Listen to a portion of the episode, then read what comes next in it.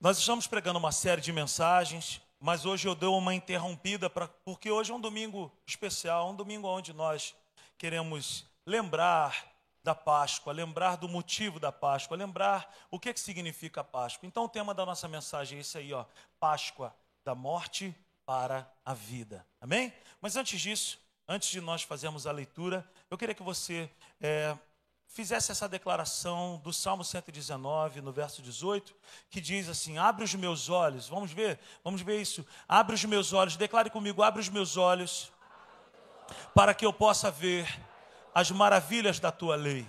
Mais uma vez, abre os meus olhos, para que eu possa ver as maravilhas da tua lei.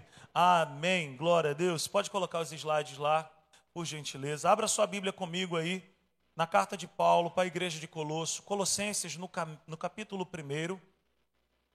Nós vamos ler a, apenas o verso 13 e depois nós vamos fazer um, uma leitura um pouco mais extensiva. Quem trouxe material de anotação nessa noite, diga amém. Levante as mãos aí. Amém? Glória a Deus. Se você não trouxe material de anotação, não deixe de trazer. Vamos fazer aumentar esse número de pessoas que anotam a mensagem. Amém? Colossenses no capítulo 1, no verso 13, está escrito assim: ó, Pois ele nos resgatou do domínio das trevas e nos transportou para o reino do seu Filho amado. Vamos ler o verso 14 também. Em quem temos a redenção, a saber, o perdão dos pecados. Colossenses 1,13 fala isso. Eu quero ler de novo. Pois ele nos resgatou do domínio das trevas e nos transportou para o reino do seu Filho amado, em quem temos a redenção, a saber, o perdão dos pecados. Amém? Glória a Deus. Se você trouxe material de anotação, comece a anotar. Essa é a nossa primeira tela. Eu dei uma diminuída ali, sabe? Eu fico maravilhado quando o apóstolo Paulo ele usa essa expressão pois ele nos resgatou, ele nos transportou para a luz. Se ele nos transportou, se ele nos tirou de um lugar e nos colocou em outro lugar que agora é, é, tem luz, está em luz, é porque o lugar que nós estávamos tinha trevas. E trevas é ausência de Deus. Trevas é ausência da pessoa de Deus. Essa era a nossa vida. E essa é a vida de toda a pessoa que ainda não entregou a sua vida para Jesus. A pessoa que ainda não entregou a sua vida para Cristo, ela está em trevas. Não numa treva ge é, é, geográfica, mas uma vida de trevas dentro dela. É uma vida sem esperança, é uma vida sem Deus, é uma vida sem paz, é uma vida sem alegria. Então, quando o apóstolo Paulo fala isso, pois ele nos resgatou, nos transportou para a luz, e aí ele ainda complementa dizendo: hoje temos redenção. E além da redenção, nós temos perdão dos nossos pecados. Do que que nós fomos redimidos? Do que que nós fomos perdoados? De onde nós fomos transportados. Aonde eu estava, aonde você estava sem Cristo. Eu posso dizer por mim que a minha vida, ela não era uma vida ligada à droga, eu não usava droga, eu não bebia, eu não era mulherengo, eu não fazia nada demais, eu era um jovem, cara, bobão. Mas a minha vida estava em trevas. Eu era uma pessoa boa, que ajudava, mas a minha vida estava em trevas. O ser humano, por melhor que ele seja, se ele não tiver Cristo dentro de si, a sua vida vai de mal a pior. A nossa vida sem Deus é uma vida que está fadada ao inferno, às trevas, literalmente falando. De onde que nós fomos transportados? O que, que significa essa redenção? Nós fomos transportados do império das trevas, de uma maneira errada de viver, de uma maneira errada de pensar, de uma maneira errada de resolver a sua própria vida. E o que, que significa essa redenção? Essa redenção significa que eu e você, espiritualmente falando, nós possuíamos uma dívida que era impagável. Nós estávamos debaixo de maldição. Essa redenção significa que quando nós estávamos pendurados naquele precipício, já viu aquela cena daquele filme? Quando um dedo se foi, o outro dedo se foi, quando o último dedo estava perdendo a força e você e eu estávamos caindo, alguém foi lá e nos resgatou, nos deu a sua mão. Assim era a minha vida, assim era a sua vida. Nós estávamos prestes a cair naquele precipício, mas Ele nos transportou, Ele nos resgatou ele nos tirou de um determinado lugar que não tinha vida e nos colocou em um outro lugar. Por quê? Por amor. Porque nos ama. Porque o seu amor é incondicional. Porque o amor que Deus ele tem por mim e por você é um amor que se levanta e não fica apenas sentindo pena mas Ele tem compaixão de nós. E Ele se entrelaça conosco. E Ele decide viver a nossa vida para que nós pudéssemos viver a vida dele. Da onde nós fomos transportados? Que dívida é essa que nós tínhamos? Diz o apóstolo Paulo: pois ele nos resgatou do império das trevas. Eu gosto dos detalhes da palavra de Deus, porque a palavra resgate significa que nós estávamos em uma condição de sequestrados. E a pessoa que é sequestrada, ela é sequestrada sem vontade. Ninguém quer ser sequestrado. E ela é colocada em um lugar que ela não gostaria de estar vivendo. E ela passa a viver uma vida que ela não gostaria de viver também. Assim era eu e você, sem Cristo. Nós vivíamos uma vida que era atrelada ao inferno. Nós vivíamos uma vida que era atrelada àquilo que não tem valor algum. Ele nos resgatou do império das trevas. Para quem que serve isso? Para todo aquele que entregou a sua vida para Cristo. E se você está aqui nessa noite, dizendo isso é um chamado para quem é perfeito, não é. Isso é um chamado para toda a humanidade, porque Deus amou todo o mundo e enviou o seu Filho para que todo aquele que nele crê não pereça, não seja mantido nesse lugar de trevas, não seja aprisionado nesse cárcere mas seja livre, seja liberto e receba a verdadeira vida que só está disponível em Cristo Jesus. Aleluia!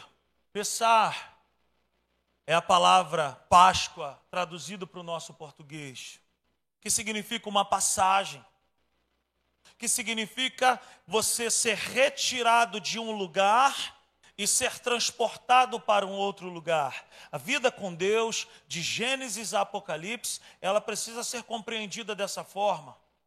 O povo de Deus estava vivendo em um lugar que não era o seu lugar. Literalmente falando, o povo de Israel estava vivendo no Egito. O Egito nunca foi lugar de habitação do povo de Deus. O Egito foi um lugar de passagem não era um lugar de habitação. Mas esse povo, por muitos anos, viveu aprisionado, escravizado nesse lugar. Abra sua Bíblia comigo, em Êxodo, no capítulo 12, e nós vamos trazer luz nessa noite a respeito do que significa a verdadeira Páscoa. Êxodo, no capítulo 12, a partir do verso 1 diz: O Senhor disse a Moisés e a Arão no Egito: Este deverá ser o primeiro mês do ano para vocês. Digam a toda a comunidade de Israel que no décimo dia deste mês Todo homem deverá separar um, um cordeiro ou um cabrito para a sua família, um para cada casa. Se uma família for pequena demais para um animal inteiro, deve dividi-lo com o seu vizinho mais próximo, conforme o número de pessoas e conforme o que cada um puder comer. O animal escolhido será macho de um ano, sem defeito, e pode ser cordeiro ou cabrito. Guardem-no até o décimo quarto dia do mês, quando toda a comunidade de Israel irá sacrificá-lo ao pôr do sol. Guarde isso, ao pôr do sol. Passem então um pouco do sangue nas laterais e nas vigas superiores das portas das casas, na, nas quais vocês comerão o animal. Naquela mesma noite comerão a carne assada no fogo, com ervas amargas e pão sem fermento. Não comam a carne crua, nem cozida em água, mas assada no fogo, cabeça, pernas e vísceras. Não deixem sobrar nada até pela manhã. Caso isso aconteça, queimem o que restar. Ao comerem, estejam prontos para sair. Cinto no lugar, sandália nos pés e cajado na mão comam apressadamente, essa é a Páscoa do Senhor. Verso 12. Naquela mesma noite passarei pelo Egito e matarei todos os primogênitos, tanto dos homens quanto dos animais, e executarei juízo sobre todos os deuses do Egito. Eu sou o Senhor. E por último, verso 13. O sangue, diga comigo, o sangue. Mais uma vez, o sangue. Olha o que diz: o sangue será um sinal para indicar as casas em que vocês estiverem. Quando eu vir o sangue, passarei adiante. A praga de destruição não os atingirá quando eu ferir o Egito. Nós estamos daqui falando de uma passagem poderosa, onde nós conhecemos, novelas foram feitas que falam sobre o povo de Deus no Egito, que falam sobre as dez pragas que Deus lançou sobre o Egito, porque Israel estava sendo feito escravo. Deus levanta um homem chamado Moisés como um líder, como um libertador para o povo de Israel no Egito. Faraó fazendo ali o personagem, indicando é, é, é, ser um inimigo do povo de Deus, ele é a personagem do próprio Satanás para o nosso entendimento. E Moisés é esse libertador que se levanta para tirar o povo de Deus de um determinado lugar. As pragas começaram a acontecer, o Faraó endurecia o coração, não deixava o povo de Deus ir, e Deus liberava juízos e decretos sobre o povo egípcio, mas sobre o povo de Deus nada acontecia. O povo de Deus era preservado por causa de uma aliança. O povo de Deus era preservado por causa do próprio Deus. Nós estamos acabando de ler um texto aqui que fala coisas que parecem que não têm associação alguma. O Antigo Testamento ele não pode ser lido apenas com a luz do Antigo Testamento. Nós precisamos entender que o Antigo Testamento ele faz sombra para o Novo Testamento ele tem tipificações de Cristo no Antigo Testamento. E essa passagem que nós estamos aqui lendo fala a respeito de uma obra futura. Essa tipificação que foi feita por Deus lá no Egito estava apontando para o futuro, sobre alguém que viria para fazer uma obra pelo povo de Deus que o povo de Deus não conseguiria fazer sozinho. O povo de Deus sempre precisou e sempre precisará de um libertador. Até aqui está claro, diga amém. Então, a Páscoa tem a ver com isso. A Páscoa tem a ver com uma passagem, a Páscoa tem a ver com Deus fazendo com que o povo passasse de um lugar para o outro, de uma experiência para outra. Mas eu quero que você se atente para isso: Deus não faz nada sem fundamento. Deus não faz nada à toa. A Páscoa aponta para o amor de Deus pela humanidade. Aquilo que estava concentrado só naquele povo hebreu, só naquela nação do Egito, hoje serve para todos nós. hoje serve para todo aquele que crer no nome santo e poderoso de Jesus. É a vontade de Deus tirar o povo das garras do inimigo, livrar o povo de uma vida escravizada nas mãos do maligno e transportar o povo para o reino da luz. Oh, me ajuda nessa noite. Eu e você já estamos inseridos em Colossenses capítulo 1, no verso 13 e 14. Nós já fomos transportados do reino das trevas. E esse povo que estava no Egito passou por isso também. O homem sem Cristo, ele precisa passar da morte para a vida. O homem sem Cristo, ele precisa receber essa obra de Jesus na cruz ele precisa entregar a sua vida para Cristo. Essa obra da cruz precisa ser viva, ela precisa entrar em ação na vida do ser humano, porque o homem que não nascer da água e do Espírito, o homem que não passar pela experiência da cruz, ele não tem vida com Deus. A sua vida está indo de mal a pior, a sua vida está sendo encaminhada para as trevas. E o que, que esse homem precisa? Ele precisa entender que Jesus é esse cordeiro que haveria de ser morto, que o sangue desse cordeiro é o sangue de Jesus que nos livra do mal. A Páscoa nos lembra um período de passagem do povo de Deus. Um povo que estava escravizado, que estava ali sofrendo. A Páscoa nos lembra disso, desse período da morte para a vida, de um povo que estava caminhando para morrer, sem promessa, sem esperança. A Páscoa aponta para nós isso. Nós também não tínhamos esperança, nós também não tínhamos vida, nós também estávamos sendo encaminhados para as trevas. Mas Jesus nos conduziu da morte para a vida. Jesus nos deu um livramento que só Deus poderia nos dar. Aleluia. O homem precisa nascer de novo. O que, que a Páscoa tem a ver conosco hoje? Que tipo de recordação eu preciso carregar? Não tem nada a ver com o coelhinho da Páscoa. Não tem nada a ver com chocolate, a gente come o chocolate. Ouvi algo bem bacana ontem, algumas festas são tão distorcidas. No dia que Jesus nasce, a gente engorda comendo panetone. No dia, no dia que Jesus morre, a gente engorda comendo bacalhau. No dia que Jesus ressuscita, a gente engorda mais um pouco comendo chocolate.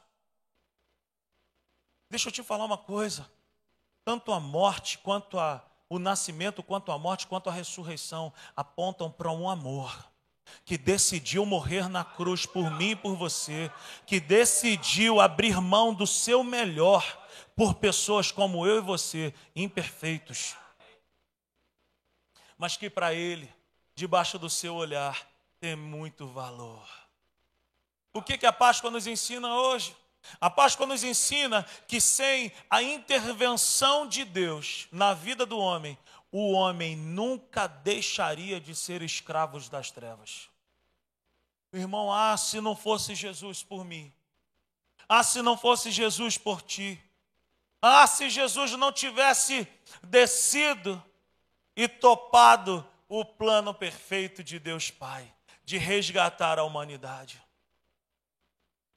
Então a Páscoa aponta para isso, que o homem sempre precisará de um libertador, o homem sempre precisará de um resgatador, o homem sempre vai precisar de Jesus, para que Jesus, através do seu sangue, nos liberte. Aleluia. O que, que esse texto que nós acabamos de ler nos ensina? Quais são as tipificações que esse texto mostra para mim e para você? Por que cordeiro? Quem é cordeiro? Que negócio de sangue? O que, que é pão? O que, que é, é, é, é amargo? O que, que Nós vamos aprender nessa noite que Deus não faz nada à toa, mas Deus estava ensinando ao povo a perpetuar uma celebração que nós fomos tirados da morte e nós fomos conduzidos para a vida. Veja bem, que cordeiro é esse? O cordeiro que tinha que ser perfeito, o cordeiro que não podia ter mancha, que não podia ter mácula, que não podia estar sujo, o cordeiro sem defeito. É esse Jesus que João Batista, lá no Evangelho de João, no capítulo 2, se eu não me engano, no verso 9, quando ele vê Jesus chegando, ele fala: Eis aí o Cordeiro de Deus, que tira o pecado do mundo. O homem sem Deus é pecador, é escravo do pecado, é escravo de Satanás, ele é preso nas garras do maligno, mas quando esse cordeiro chamado Jesus entra na nossa história, ele nos resgata, ele nos liberta, ele nos sara, ele nos cura. Que cordeiro é esse que Moisés ouve da parte de Deus e orienta o povo a fazer naquele dia? Esse cordeiro aponta para Jesus. Jesus é esse cordeiro perfeito que não tinha defeito algum, que não tinha mácula alguma. Ele é o sacrifício aceito pelo Pai. Por que, que eu e você podemos entrar e permanecer na presença de Deus hoje? Porque você é bonitinho? Porque você é cheirosinho? Porque você anda com a Bíblia debaixo do braço? Querido, não eu e você podemos entrar e permanecer na presença de Deus, porque alguém perfeito decidiu morrer por gente imperfeita. E o Pai aceitou esse sacrifício no meu e no teu lugar.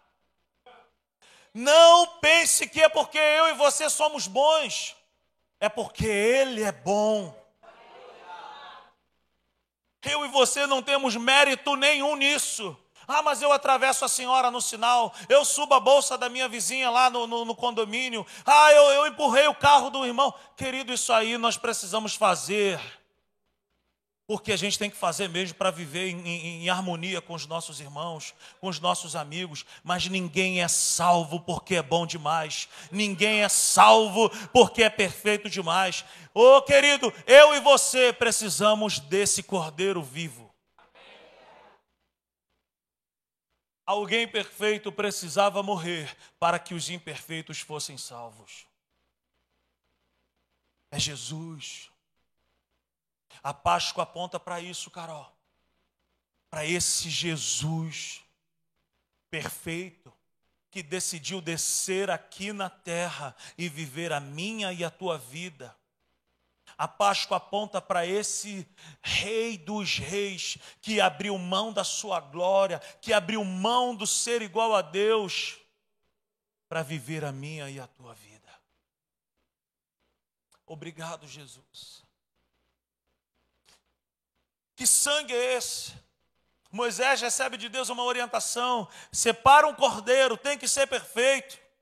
Primeiro elemento da Páscoa, o cordeiro, diga comigo, o primeiro elemento da Páscoa Primeiro elemento da Páscoa, o cordeiro, que aponta para quem? Para Jesus. Segundo elemento da Páscoa, na ordem do texto que acabamos de ler, o sangue. Por que, que Deus não falou, passa barro na porta, passa tinta na porta, passa saliva na porta, marca com a ferramenta algum símbolo na porta? Por que, que Deus mandou colocar o sangue desse cordeiro na porta? Porque esse sangue aponta para isso aí, ó.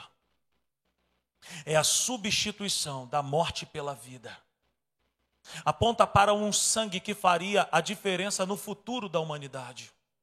Deus está dizendo assim, ó, assim como hoje o sangue de um animal vai marcar a casa de vocês e o anjo da morte não vai tocar nessa casa, no futuro, aqueles que carregarem a marca do sangue do meu filho Jesus serão livres. O Antigo Testamento é uma sombra para o Novo Testamento. Você já esteve em alguma rua aqui de Jardim América quando a sombra de um avião passa perto de você? A sombra do avião aponta para um avião que está passando lá em cima. O Antigo Testamento é a sombra da obra que Jesus faria no futuro. E aí Deus fala assim: pega esse sangue e passa nas portas. O que, que isso tem a ver, querido? Obedece. Eles obedeceram. Eles não ficaram questionando, para que serve esse sanguinho aí na porta? Não. O anjo da morte, quando passava em cima das casas que tinha marca desse sangue, ninguém morreu naquele lugar. Esse sangue está apontando para o futuro. Quem tiver a marca desse sangue não será condenado à morte eterna, mas terá vida para sempre. É o sangue de Jesus fazendo a diferença na humanidade, na vida de todo aquele que crê. O sangue nas portas aponta para um livramento.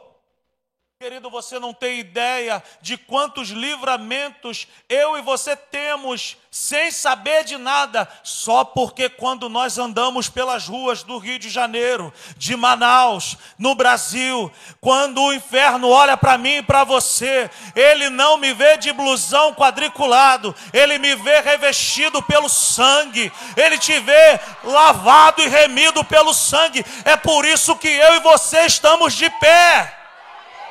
É por causa do sangue que o maligno não pode nos tocar. Quando ele olha para mim e para você e vê o sangue de Jesus, ele fala: com esse eu não posso, com esse eu não toco, nesse eu não posso pegar, nesse eu não posso fazer nada. É o sangue de Jesus.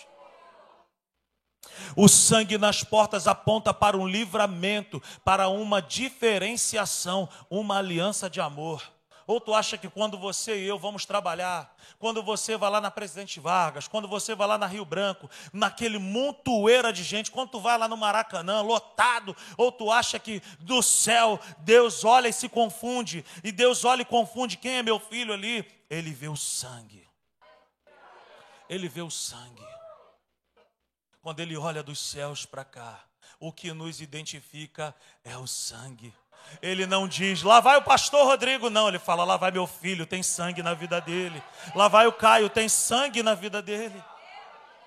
É o sangue de Jesus que faz a diferença. É o sangue de Jesus que aponta para uma aliança de amor. A marca do sangue promove livramento e deslocamento. Ó, oh, Aqueles que tiveram a sua vida marcada pelo sangue nos portais foram deslocados do Egito para um outro lugar. E hoje, eu e você, que já entregamos a nossa vida para Jesus, que temos a marca do sangue de Jesus sobre nós, um dia seremos deslocados dessa terra corrompida e estaremos face a face com o Senhor. A marca do sangue promove livramento e deslocamento. É da morte para a vida, da escravidão para a verdadeira liberdade. Então, assim como no passado, o sangue promoveu o livramento, hoje, o sangue de Jesus nos protege.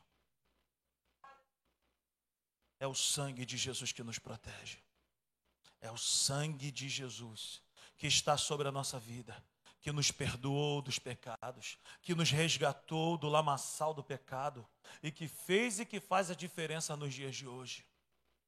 É o sangue de Jesus que nos livra do maligno e nos conduz à eternidade. Porque naquele grande dia, querido, naquele grande dia, quando isso acontecer, ninguém vai chegar diante do Senhor e dizer: Eu posso entrar aí, porque eu fui bom pra caramba. Eu posso estar aí no céu, porque eu ajudava as pessoas. Ah, eu posso entrar aí, porque eu isso, porque eu aquilo. A Páscoa tira o foco do eu e coloca o foco no nele. Naquele grande dia o que vai fazer a diferenciação daqueles que podem entrar e daqueles que serão separados é o sangue. É o sangue de Jesus. Obrigado, Jesus, por esse sangue que nos libertou, que nos perdoou. Aleluia, recalabantoria calabaço de andarabagai.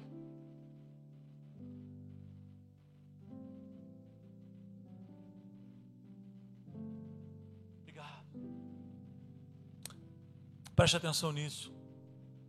A maior conquista que um homem pode possuir não são as suas conquistas pessoais.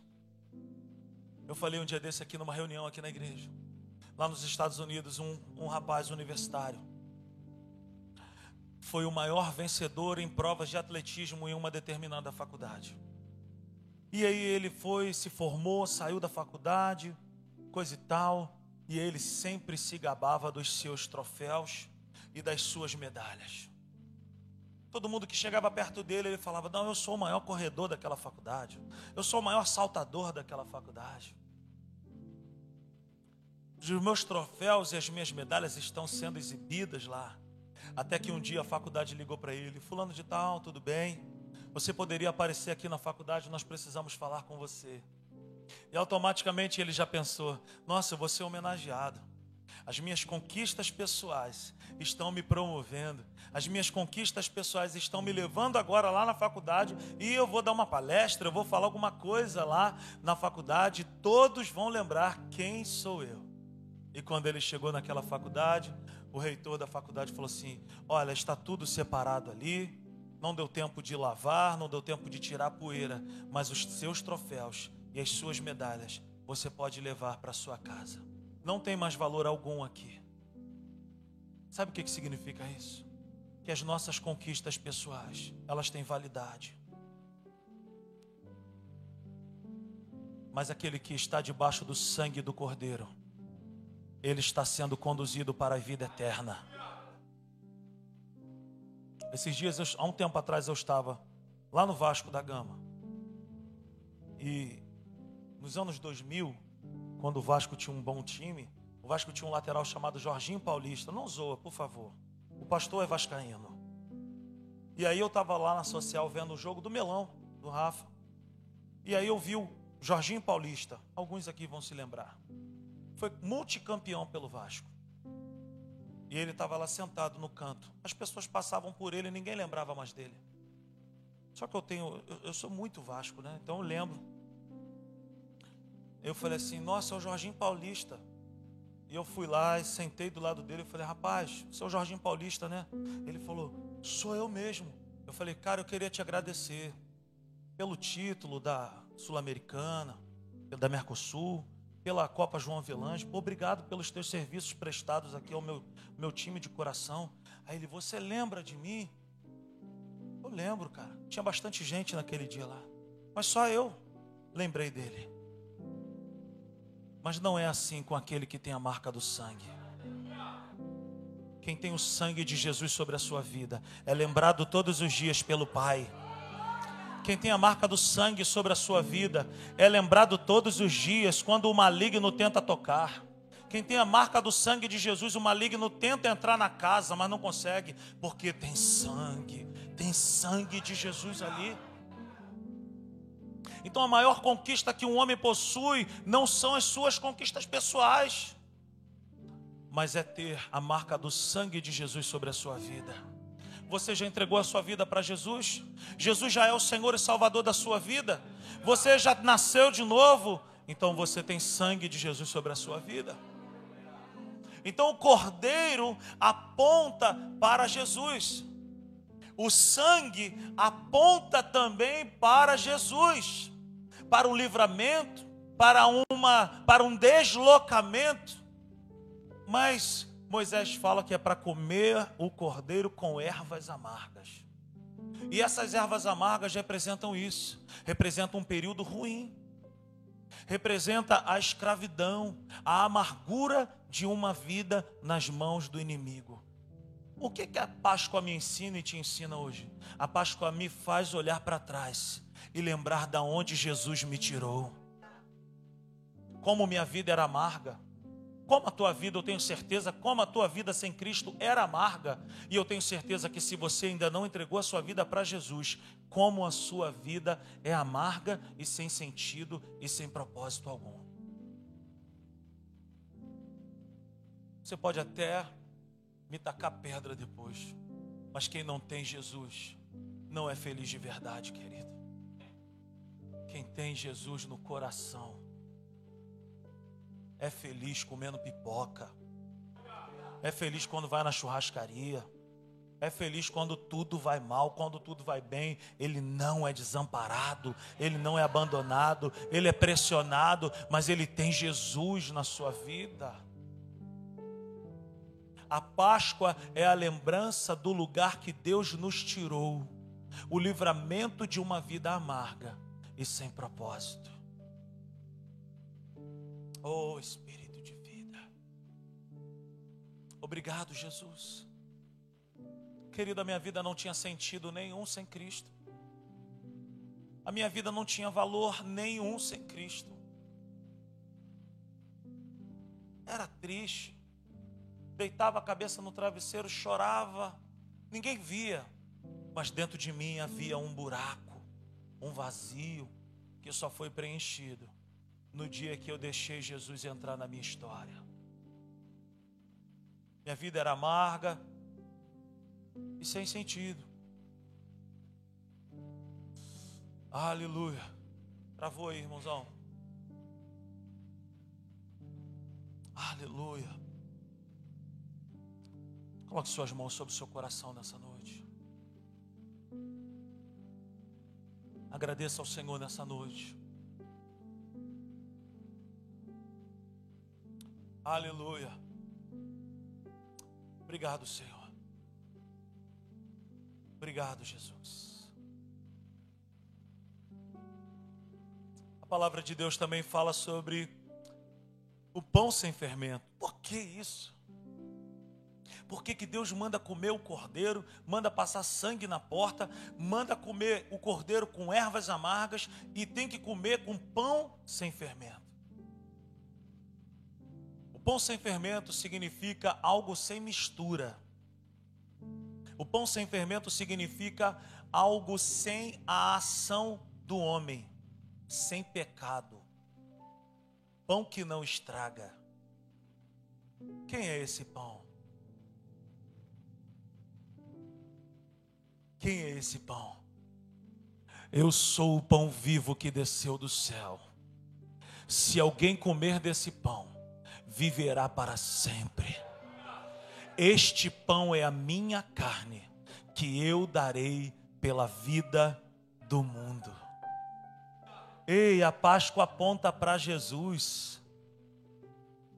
A Páscoa não é coelhinho, não é chocolate, não é bombom não é bacalhau, a Páscoa é Cristo, que nos redimiu de uma vida sem propósito, sem esperança, que nos tirou do império das trevas e nos levou para o reino da luz. A Páscoa aponta para a própria vida de Jesus que entregou o seu corpo, que entregou o seu sangue, a Páscoa aponta para alguém sem, sem contaminação alguma, que decidiu descer do céu. O maná que o povo comeu caía do céu. É Deus dizendo: Ei, um dia o meu filho descerá do céu para fazer a diferença na vida da humanidade. A Páscoa é Cristo decidindo descer do céu por amor a mim e a você. A Páscoa é a certeza de que Jesus de fato morreu e ressuscitou com alguns propósitos. A Páscoa é vida. A Páscoa é a certeza de que Jesus de fato morreu e ressuscitou com esses propósitos: me dar e te dar vida plena e perfeita, vida plena e verdadeira. Quem não tem a Cristo, querido, não tem a vida que eu e você já possuímos. Passamos por adversidades, passamos por lutas e problemas, perdemos entes queridos, somos sufocados por todos os lados, pressionados, sacudidos, mas em todas essas coisas somos mais que vencedor. Aleluia. Aleluia. Vida plena e verdadeira. Temos paz Eu vos dou a minha paz, e não a dou como o mundo dá. Vida plena e verdadeira. Outra coisa que Jesus fez, que Jesus morreu e ressuscitou por mim e por você, para nos reconciliar com o Pai. É impossível o homem se achegar ao Pai sem passar pelo sangue de Jesus, pela obra de Jesus. Através do sangue de Jesus, através da obra de Jesus naquela cruz, eu e você já não somos mais inimigos de Deus, pelo contrário, nós somos amigos dele. Podemos chamá-lo de Pai, podemos chamá-lo de Paizinho. Quando vocês forem orar, orem assim: Pai nosso. A Páscoa aponta para Jesus, que decidiu descer do céu, viver a nossa vida, para que o Pai não fosse apenas dele, mas que o Pai fosse meu e seu. Livre acesso ao Pai. A Bíblia diz que no dia que Jesus morreu, algo aconteceu. A Bíblia diz que o véu que separava, o lugar aonde apenas uma pessoa podia entrar, frequentar, a Bíblia, a Bíblia diz que o véu, que não era uma toalha, uma cortina fina, era algo grosso, que dividia aqueles que podiam entrar no Santíssimo Lugar daquele que não podia entrar. A Bíblia diz que quando Jesus morre, o véu é rasgado. Ele não foi rasgado no meio, ele não foi rasgado de baixo para cima. A, Bíblia diz, o detalhe da Bíblia é perfeito. O véu que separava foi rasgado de cima a baixo, porque sempre foi a vontade de Deus eu e você podermos entrar e permanecer, podermos entrar e permanecer. Não era o homem que procurava Deus no jardim, era Deus que descia no jardim, era Deus que procurava o homem. A Páscoa aponta para mim e para você dizendo: Deus me amou tanto, Deus chamou tanto, que ele preferiu inventar algo chamado perdão, porque através do perdão eu e você temos livre acesso ao Pai. Porque quando Deus olha para mim e para você, Ele não vê os nossos defeitos. O que Ele vê em mim e em você é o sangue do seu Filho amado Jesus. E isso não é uma apologia para que eu e você possamos viver de qualquer forma, pelo contrário. Quanto mais eu me coloco debaixo desse sangue, mais eu me aproximo de Deus, mais eu me livro daquilo que me prende, mais eu me livro daquilo que não tem valor.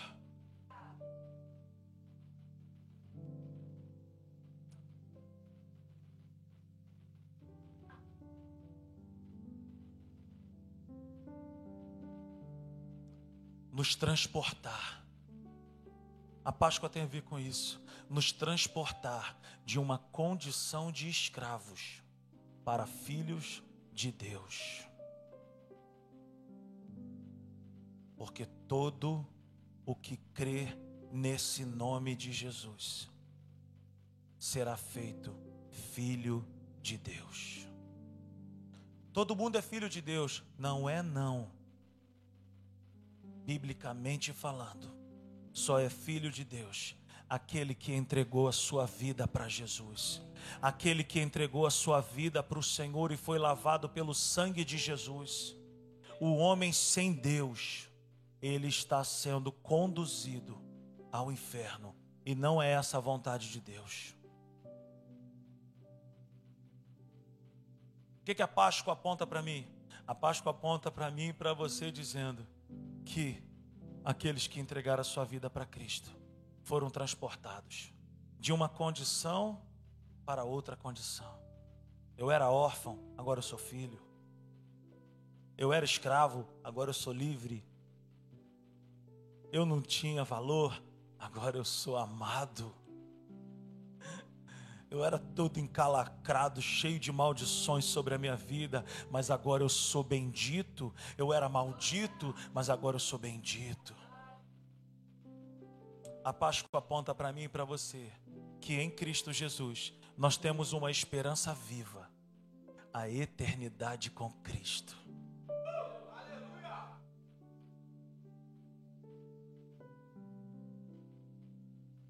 Eu sei que a vida aqui nessa terra não é fácil, para ninguém.